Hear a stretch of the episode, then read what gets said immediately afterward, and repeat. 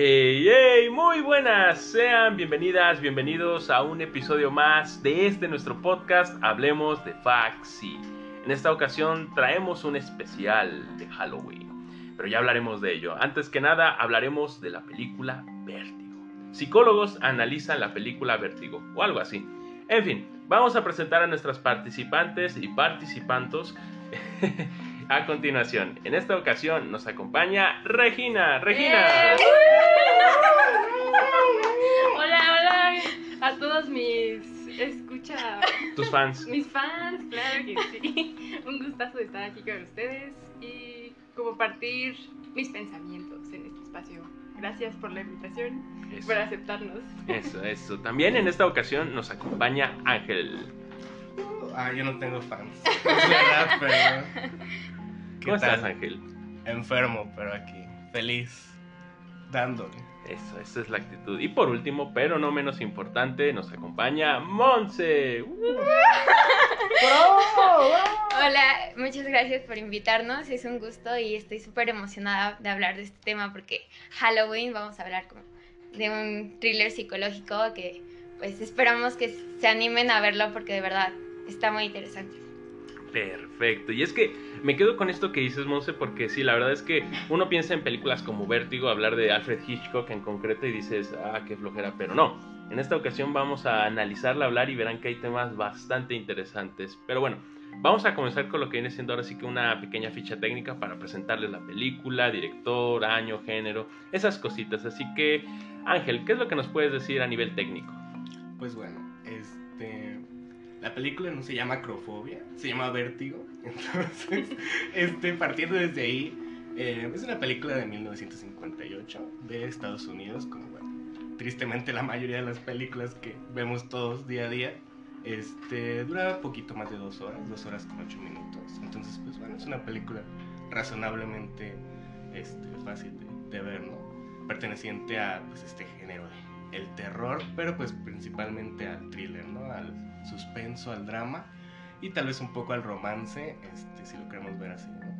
Este, entre el reparto tenemos a James Stewart, que pues es de los favoritos de Hitchcock, ha estado en varias películas de él como La ventana indiscreta, La soga, entonces pues bueno, eh, es un referente, ¿no? En todas sus películas. Y luego tenemos a Kim Novak, también una de las protagonistas.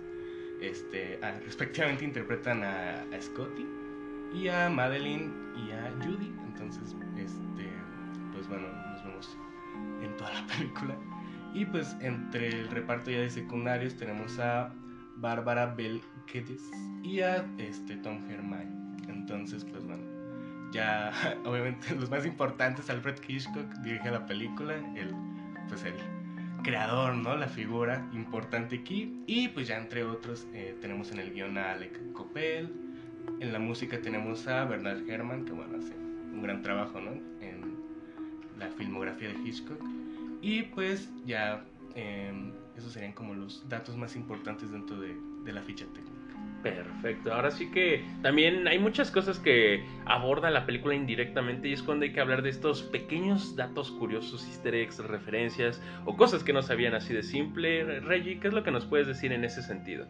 Sí, justo ahorita que Ángel mencionó el guion, pues quiero hacer énfasis de que se basó en otra novela escrita por Pierre Wallot y Thomas Narcejac. Y bueno, como dato curioso ahora sí, Narcejac, eh, pues en una entrevista dijo que la idea del libro se le ocurrió en una sala de cine. Estaba viendo un noticiero y creyó reconocer a un amigo con el que había perdido contacto durante la guerra. Y es muy loco, ¿no? O sea, pensar que después de haber, o sea, regresado de la guerra y haber pensado que se te, pues se perdieron entre comillas tus amigos y encontrar figuras similares como facciones, gestos, es como, ah, pues igual y es, igual y no es.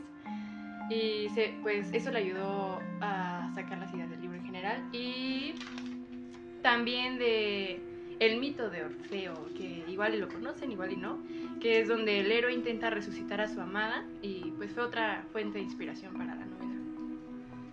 Ok, ok, interesante. Ay, perdón, Monse. A ver, ya que estamos en esas cosas, yo creo que hemos hablado mucho de la película, pero no de la película propiamente. En ese sentido, ahora sí que una pequeña sinopsis. ¿Qué es lo que la gente puede esperar con, sin spoilers? Ahí, tú, tú date.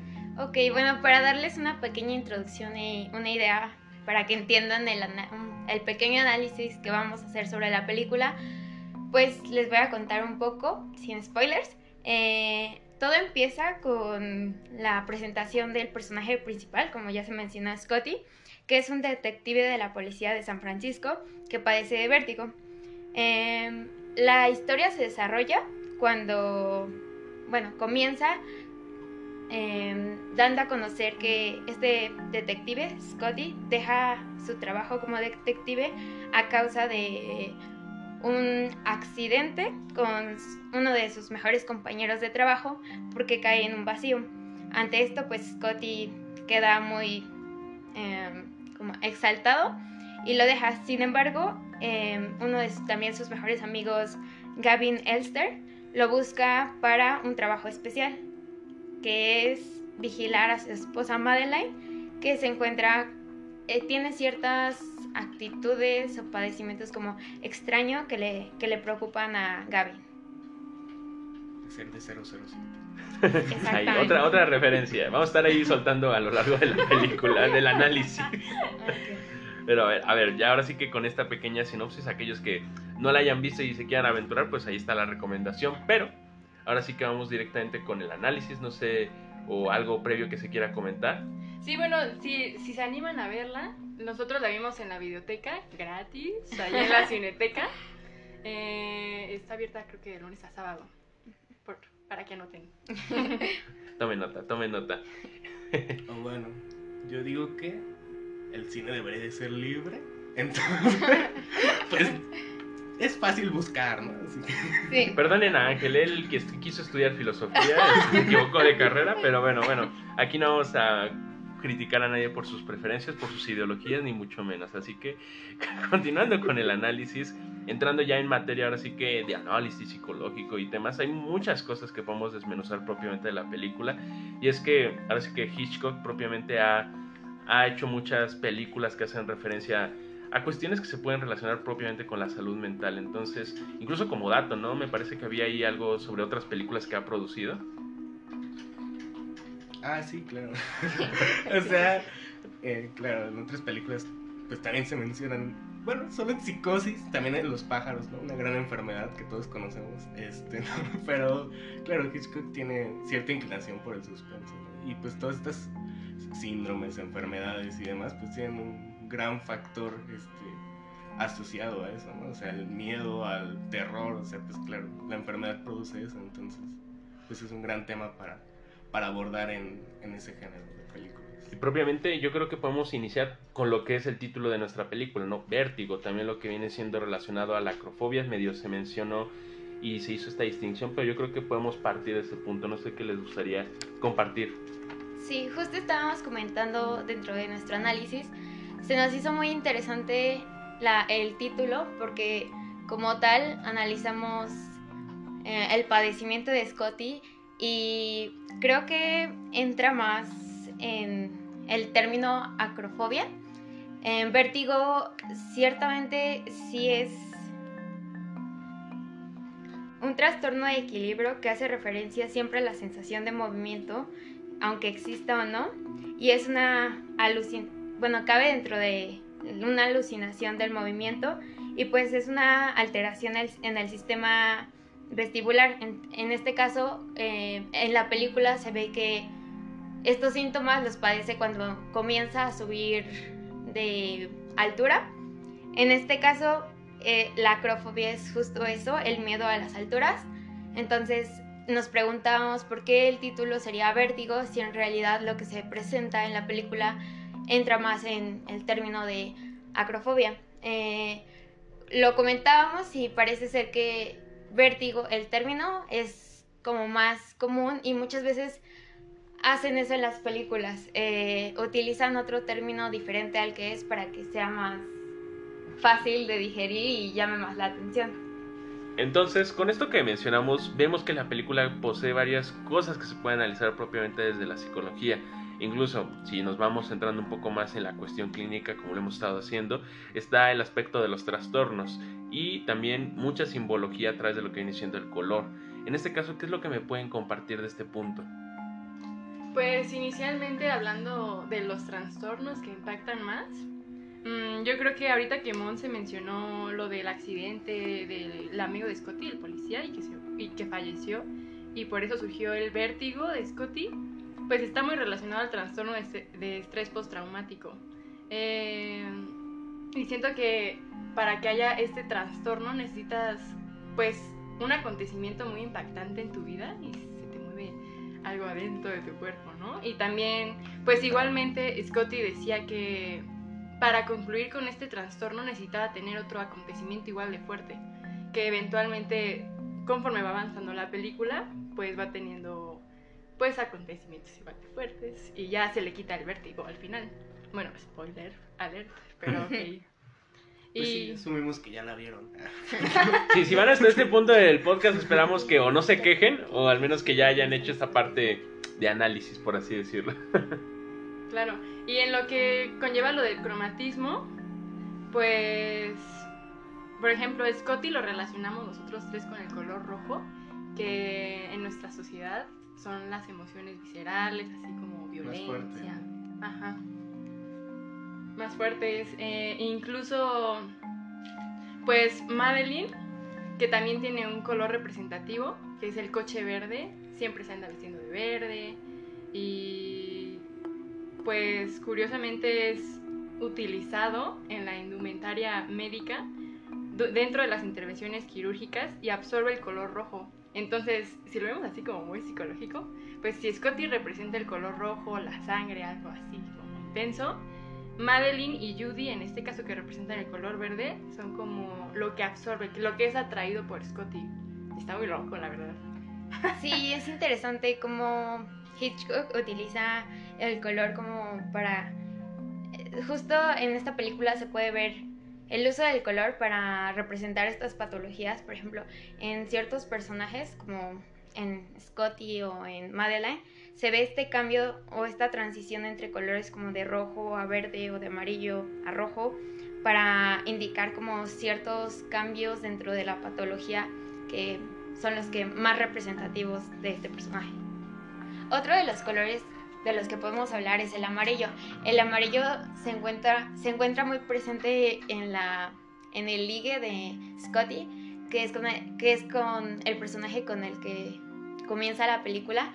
Scotty y su, y su ex, ex, comprometida eh, se encuentran como platicando sobre el, el favor que le pide Gavin. Y pues a través de la película se ve como Marjorie se ve que a lo largo de la película eh, utiliza este, este color. Y bueno, este color es eh, dentro de la psicología ligado a la energía, em, la felicidad, em, la positividad. Y bueno, Marjorie ocupa a la pintura como una forma de, de expresión y esto puede también como hacer referencia al uso de el director con los colores porque Marjorie utiliza la pintura para pues expresar sus, sus emociones y cómo se siente alrededor de la situación. Retomando a Marjorie. El que entendió, entendió. pues sí, justo ahorita que Monse decía que representa, o sea, expresa sus emociones a través de la pintura pues este tipo de emociones yo creo que tiene más hincapié en la ansiedad y la depresión. Como que, o sea, quiere regresar con Scotty, pero no puede. Scotty está muy clavado con Madeline y con Judy ya al final. Y pues es una forma de plasmar tu ansiedad, ¿no? La depresión también. Y justo la ansiedad, que es la falta de dopamina y la depresión, la falta de de la noradrenalina, eh, incluso así, ¿no? Pero bueno, como buenos estudiantes de psicología no podemos dejar toda la cuestión de neuro, también podemos hablar desde la cuestión social en este caso, también hay que retomar el caso en sí. Y es bastante triste lo que le pasa en sí a Scotty, porque vemos que ahora sí que existen muchas ideas alrededor de lo que le ocurre. Ahora sí que desde la falta de desinformación, incluso poniéndonos en contexto cuando acude al médico, pues toda esta cuestión que se ve se va desprendiendo de pues es que tienes que trabajarlo y ya y vemos que incluso no hay una atención psicológica como tal ya formalmente en nuestros tiempos podemos hablar de esos temas incluso. Propiamente creo que podemos hablar de salud mental y esta película relacionarlo a cómo por ejemplo puede llegar una persona con que podría pensar tiene vértigo tiene estas cuestiones que se alejan de lo que podría ser depresión u otras cosas que en realidad están bastante vinculadas y si lo vemos en esta película se ve más plenamente este aspecto. No sé, otro aspecto que ustedes quieran abordar, tocar, relacionado sea a estos temas de psicología, incluso lo que me llamó mucho la atención es cómo, cómo Scotty trata de decirnos que pues, él puede atender esta cuestión de la, del vértigo, porque dice, no, pues yo, miren, ahora sí que de poquito en poquito voy subiendo cada uno de los escalones y voy trabajando con ello. No sé qué sensaciones les da esta escena o incluso el cómo en el desenlace de la película vemos que ya lo logra superar o logra trabajar con ello. Con ahora sí que ver de nuevo en este caso a Judy caer. Spoiler. Sí, justo es súper interesante porque lo que ahorita tenemos como ese, bueno, utilizamos la por ejemplo, en la psicología clínica, la terapia conductivo-conductual. En ese entonces, cuando Scotty acude al, pues, por con ayuda profesional, pues sí le ayudan, pero no le dicen como una solución, bueno, no solución, sino una forma o no lo explican de manera como, pues... Mm, pues ya como hoy en día, ¿no? Por ejemplo, yo creo, y de hecho también creo que hay que destacar eso, no es lo mismo la atención que puede dar un médico general o un doctor en este caso a un psicólogo, ya que él ahora sí que es como, me duele la cabeza, ¿qué me da, no? Casi, casi, y pues también si nos ponemos en el contexto, o sea, estas, ahora sí que teorías conductuales, ahora sí que toda esta ola que se vino fue hasta tiempo después, entonces también se entiende el por qué no se le da un tratamiento o trata de trabajarlo ya profesionalmente, entonces también ahí pues nos metemos de nuevo con la cuestión del contexto y de cómo está alejado lo que viene siendo estos panoramas, por así decirlo. Sí, Scotty justamente como que, o sea, por lo que entiendo, él ya había dejado de trabajar. O sea, al principio de la película, él retoma el trabajo de, de espionaje, de investigador, ¿no?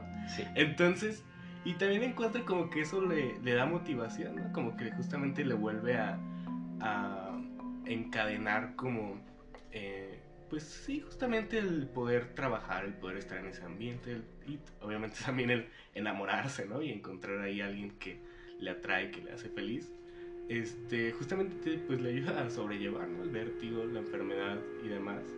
Entonces, pues ahí también podemos ver hasta cierto punto un poco del factor social, porque soy conocido por por ser muy tajante con eso, pero evidentemente es, es totalmente relevante el contexto de la persona hacia su enfermedad mental, Entonces, pues, si Scotty está pasando por un contexto de los 50 en el cual, pues, el trabajo es una cuestión totalmente importante, ¿no? Es, una cuestión que da sentido, entonces, eh, pues, verlo sin trabajo, ahí postrado, ¿no? No sé, claramente le va a causar pues enfermedad mental. Entonces... Y, además, por ejemplo, cuando vuelve a encontrarse con la imagen de Madeleine, que en este caso es a través de Judy, ahora sí que vemos que empieza a retomar esa motivación, pero es por el enganche que tiene con Madeleine, que también poco se habla, pero la cuestión de la pasión y la obsesión, que lo termina llevando al borde de la locura, de la manía en este caso, con esa obsesión de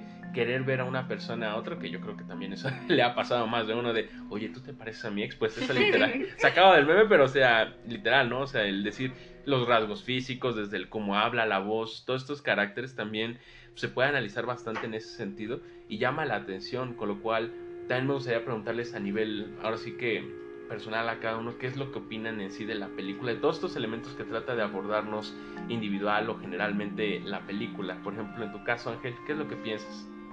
Yo creo que es una película genial, o sea, este, desde evidentemente el cambio que hace a, a a- bueno, entonces justamente retomando la importancia de esta película y lo que hace Hitchcock para pues transmitirnos, ¿no? Las emociones, las ideas, todos los conceptos que nos quiere mostrar, pues es evidentemente la forma, ¿no? Entonces, pues básicamente des- desde el color, la dirección, el montaje, yo veo muchísima relevancia en los movimientos de cámara. Este, justamente en esta película pues surge el movimiento llamado vértigo, ¿no? Que es este zoom que también este, es un movimiento de cámara, el cual crea este efecto que lo vemos en las escaleras este, al principio de la película y que pues termina siendo un efecto emblemático en los movimientos de cámara en la historia del cine.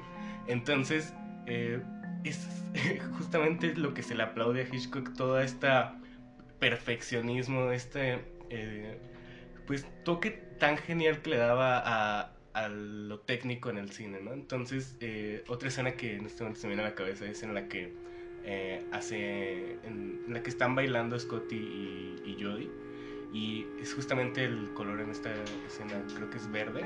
Entonces el movimiento es genial porque los rodea y es como muy limpio. Y pues ya no me extiendo más en eso, pero yo creo que, que justamente Hitchcock marca un antes y después en este aspecto, en lo técnico en el cine. Y tal vez no tanto en el aspecto del autor, eso ya viene más de los franceses y la novela francesa, no sé, porque también ese es ya último detalle, Hitchcock no le gustaba tanto hacer sus guiones, o sea, era algo que, que le daba, eh, no, no le interesaba mucho, él se enfocaba más en la forma, le gustaba la forma y relacionarla obviamente con el fondo, el cual pues ya se lo hacía alguien más o se basaba en un libro, no sé, pero pues sí, es como lo que más me, no sé, me despierta de, de Hitchcock, esta, esta, de vértigo. Sí, bueno, y otro punto que se me hace muy fuerte, o sea que Hitchcock empezó con el cine mudo y fue evolucionando conforme, pues igual la industria cinematográfica, ¿no? Eh, ya empezaron los audios en la película, la música y ya ahorita en la película de Vértigo, que ya es una película a color, eh, también nos refleja el impacto que tiene cada uno de los espectadores, ¿no? O sea, ver una película en blanco y negro y ver una color, siento que te impacta de manera diferente. Los colores te representan algo, por ejemplo, ahorita el rojo de Scotty, el verde de Madeline, qué nos representa cada uno, la violencia, sangre, amor, etcétera, etcétera. Y pues ya, o sea, a partir de aquí, siento que muchas películas y muchos directores como este Krzysztof Kieslowski de este, tres colores, rojo, azul y blanco, o sea, ya como que siento que es un parteaguas para la industria cinematográfica, muy padre. Y pues ya como por último hacer como un poco esta reflexión, ¿no? Que sí las películas, o sea, hay distintas maneras de ver las películas, ¿no? Y en este, en este caso, eh, el tema que quisimos tocar, el hecho de analizar una película mediante o desde la perspectiva de la psicología, pues nos pareció muy importante y súper padre, porque a veces pensamos que eh, el estudiar o el aprender sobre nuestra propia profesión es, puede ser como un poco aburrido solo lo podemos aprender mediante artículos o, libros o en la escuela. Entonces, como esta invitación a en todo momento se puede aprender y se puede aprender desde muchísimas perspectivas y maneras. Entonces, los invito a no sé, a, a ver más allá de, de la carrera y pues Sí, En este caso- Al fin y al cabo, pues todos son conocimientos aplicados a la vida cotidiana. O sea, al final, como no lo aprendemos solo para discutirlo en un salón con académicos y no sé, o sea, pues es una cuestión que podemos ver en todo, literalmente en todo. Entonces, Claro, y o sea, este enfoque ahorita que fue más psicológico no es el único que existe en la película, o sea, podemos verlo desde otras perspectivas, no sé, políticas, eh, historiográficas, Filosóficas. filosóficas incluso. Entonces, pues sí, abrirnos al conocimiento y ya, está cool. Perfecto, entonces en ese sentido esto es un poquito de lo que se puede analizar de la película Vértigo, como bien nos comenta Regina en sí, son múltiples las ópticas que se pueden abordar dentro de la misma y pues como le dijimos estamos ahí como en tiempos de Halloween, tiempos pues ahora sí que de terror, ¿no? Entonces, qué mejor que hablar de, de, esta película icónica de Hitchcock que en general, pues se le recomienda así como en general varias de su misma, iba a decir discografía, ¿no? De su repertorio de películas, se podría decir. Gran se me fue la mi cantante Nominada a los Grammys. Gran banda. es una banda revolucionaria, ¿sí? Es progre.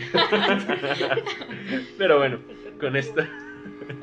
Con esto llegamos al desenlace de este episodio. Les agradecemos su tiempo. Igualmente a los tres les agradezco. Y sin más, nos estamos escuchando en un próximo episodio. Hasta la próxima. Hasta luego. Adiós.